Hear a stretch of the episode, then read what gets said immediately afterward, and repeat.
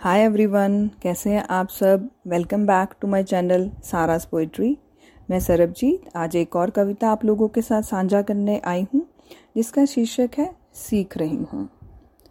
धरती की कोमल मिट्टी में उगते बीज से सीख रही हूँ। धूप तपिश सहकर कैसे सोना बनता है, वो देख रही हूँ। जब सोना बनकर लहराता है तो सबको कितना भाता है। किंतु जब तपिश सहता है तो कौन इसे सहलाता है? सोना बनते ही इसकी कीमत बदल जाती है। होता तो वही है, किंतु देखने वाले की नज़र बदल जाती है।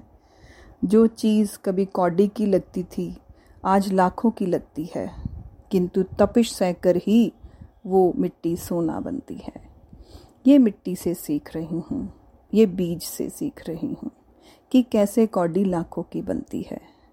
क्योंकि हर कोई पक्की चीज़ की कीमत जानता है, जबकि पकते वक्त सिर्फ़ माली ही निहारता है, क्योंकि वही जानता है कि अगर कच्चे में ना संभाला तो पकने की कोई उम्मीद नहीं।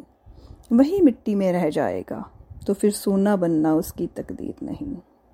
ये माली से सीख रही हूँ, ये माली से सीख रही हूँ। तो सच में, हम अपनी सारी ज़िंदगी कुछ ना कुछ सीखते ही रहते हैं। चाहे वो प्रकृति से हो, बच्चों से, बड़ों से, हर चीज़ हमें कुछ ना कुछ अच्छी सीख कर, सीख देकर जाती है। और प्रकृति भी हमें यही सिखाती है कि जब हम जीवन की कच्ची उम्र में होते हैं या स्ट्रगलिंग दिनों में होते हैं तो अगर उस वक्त को सही से ना संभाला जाए तो सही से पकने की उम्मीद कम ही होती है।